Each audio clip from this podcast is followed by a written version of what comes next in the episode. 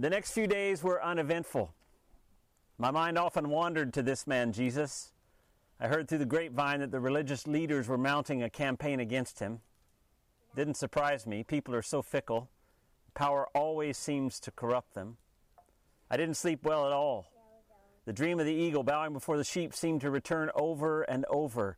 I'd never had a recurring dream like this before, and each time it came, I woke more and more unsettled. I'd lie in my bed for several hours wondering why I could not shake this dream. During the night on Thursday, I could take it no longer, so I got up and I went to stay with my men who were guarding Pilate's residence.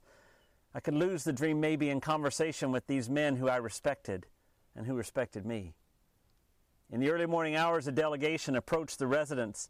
My men stopped them immediately and asked the nature of their business at this early hour. I was surprised to see Jesus with them, surrounded by their temple guards. They demanded an audience with Pilate, but refused to enter his home because their presence in a Gentile residence would prohibit them from fully celebrating the Passover. I couldn't believe their arrogance, demanding Pilate come out to them. Nevertheless, I entered the house. Pilate was already up eating his breakfast. I shared their request with him, and to my surprise, he consented to go out and meet with them. I think part of it was curiosity about Jesus, and part was a bit of paranoia. It's better to address things like this now than to allow it to fester and become a bigger problem later in the day. As the centurion on site, I accompanied Pilate out to meet with them. Pilate spoke quickly, and you could tell he was not pleased to be here. What are the charges against this man? It was clear that the Jewish leaders were intimidated by Pilate. There was a moment of silence, and then someone said, If he wasn't a criminal, we wouldn't have brought him here. Pilate responded, Well, stop bothering me and take him and judge him by your Jewish laws. But, sir, said Caiaphas, the high priest, as Jews, you have to know we're not allowed to execute anyone.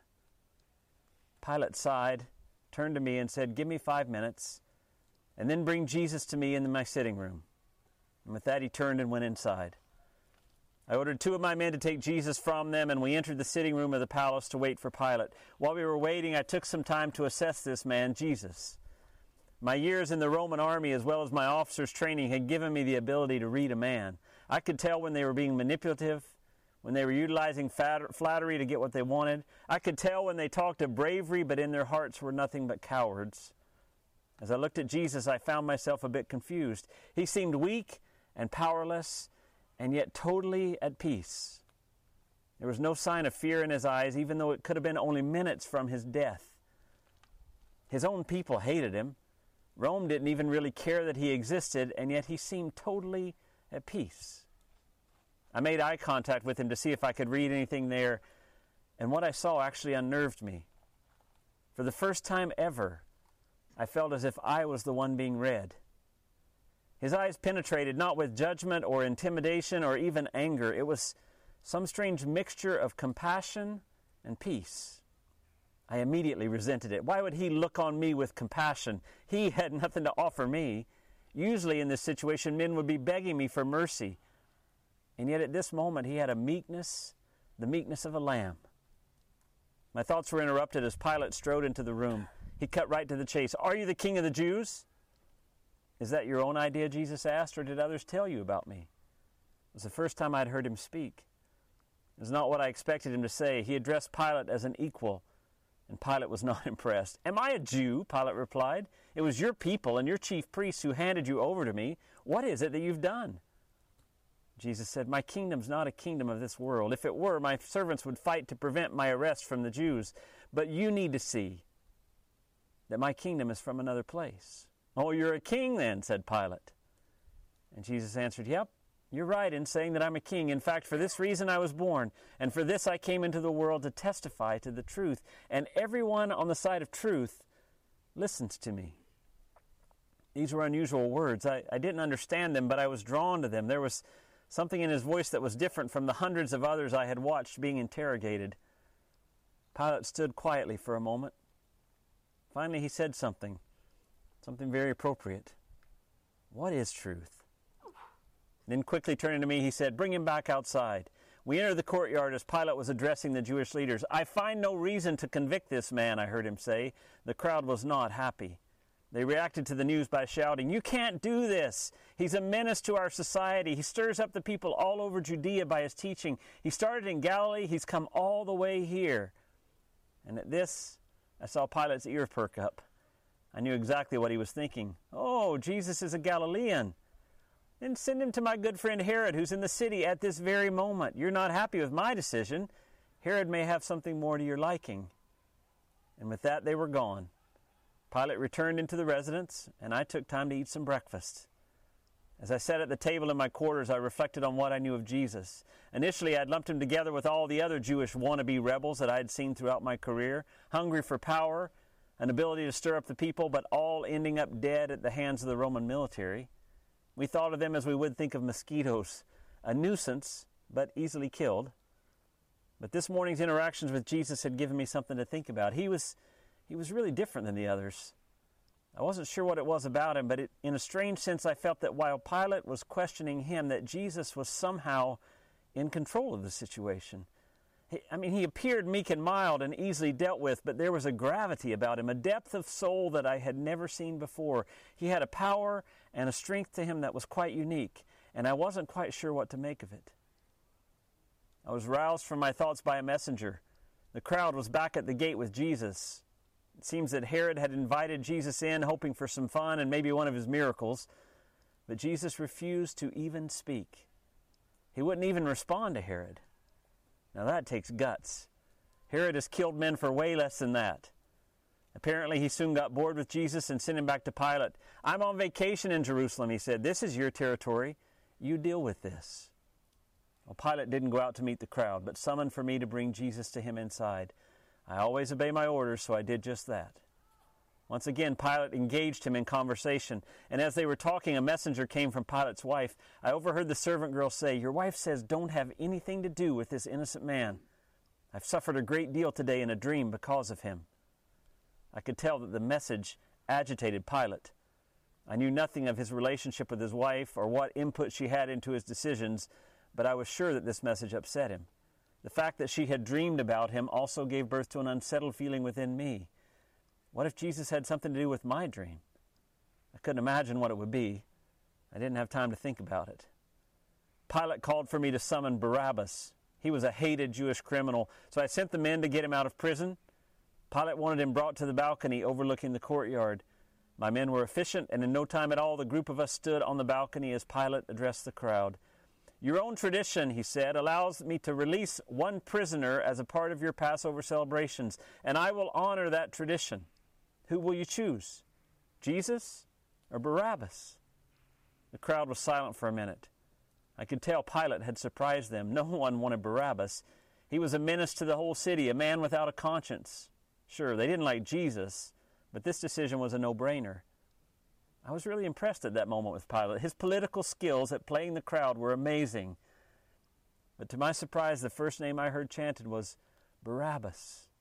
Barabbas. It was faint at first, but it quickly gained volume until the whole crowd was chanting together. And Pilate had no choice but to release Barabbas. He ordered me to loose his chains and let him go. I wondered what Pilate would do next, but I didn't have to wait long to find out. As Barabbas walked away a free man, Pilate turned to me Take Jesus out of here. Have him beaten and flogged. Don't kill him, but come close. Maybe that will satisfy the mob. And with that, Pilate was gone. I'm a loyal soldier. I follow orders. It's what I do, and it's who I am. So I gave the order to my men exactly as I had heard it from Pilate. And my men were as devoted to Rome as I was. They had heard that Jesus claimed to be a king. That was enough for them to have no respect for him. Following my orders, they took him out into the courtyard and flogged him. It's a truly painful tactic that we use to break people. We have a special whip called a cat of nine tails. It's several strips of leather with bits of metal and rock embedded in them. They're joined together with a handle. The victim then is tied to a post, standing up, with his back exposed and his hands attached to the post about two feet above his head. The flogger uses the whip to slap across the back of the victim, and as you can imagine, the rocks and the metal embed into the flesh, and then the flogger pulls back the whip for the next blow, ripping open huge gashes in the person's back. We usually do this 30 times, unless we feel the victim will die from the pain before that. We always try to stop just short of death. I know this sounds horrible, but Rome has need of things like this. Peace through strength means that at times we show that strength that strength to those who would disrupt the peace. It's not a pretty job, but it's necessary. I have to confess that this time was a bit different. Throughout the whole ordeal, Jesus didn't make a sound. He was completely silent. Usually, people in his position scream, weep, and wail, begging for mercy. Jesus just closed his eyes and endured it. This man continued to challenge my expectations. My men didn't seem to notice or care, however, and as soon as the flogging was over, they placed a purple robe on his shredded back, then twisted together a crown of thorns and put it on his head. They mocked him over and over, saying, Hail, King of the Jews! They struck him in the face. They bowed before him, insulting him. And Jesus just took it silently. I had never in my life seen anything like it. After an hour or so, you would have had trouble recognizing him. He was a bloody, beaten mess of a man, a mere shadow of the one I had studied in Pilate's sitting room just a few hours earlier. I gave the order to bring him back to Pilate, and my men jerked him past me, responding to my command. As they did, Jesus looked me in my eyes, and what I saw there froze me in my tracks. Once again, his eyes had no fear, only peace. It was as if he had expected all this to happen. Prisoners' eyes are always full of fear, and they wordlessly plead for release. Usually, after a beating like this, they just cloud over as the mind forces the eyes to block out what's happening. His face was bruised, swollen, and bleeding, but his eyes looked just as they had when he first came into Pilate's home. At that moment, I knew that Jesus was unlike any prisoner I had ever known. I found myself hoping that his punishment was over, that after this the bloodthirsty mob would be satisfied and Pilate would set him free. Now, this was a new experience for me. It was usually so easy for me to carry out these types of orders. The men I had done this to before were enemies of Rome. But this was different.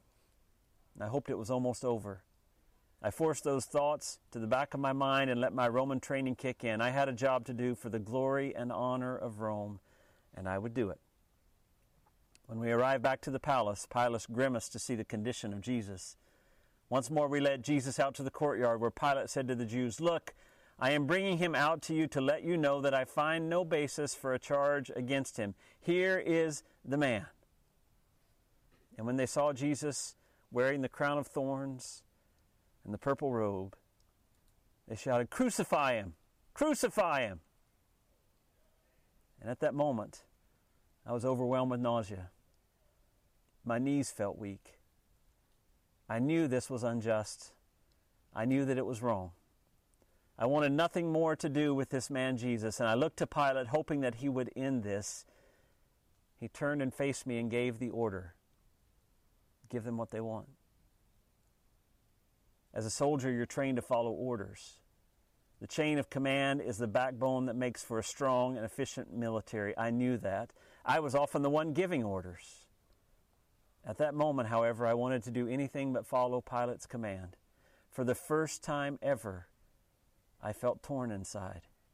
Everything that I believed about the empire of Rome seemed hanging in the balance. How could one man bring me to this place. I swallowed hard, gathered myself, and turned to my men. Prepare Jesus for crucifixion, I said. And it was done.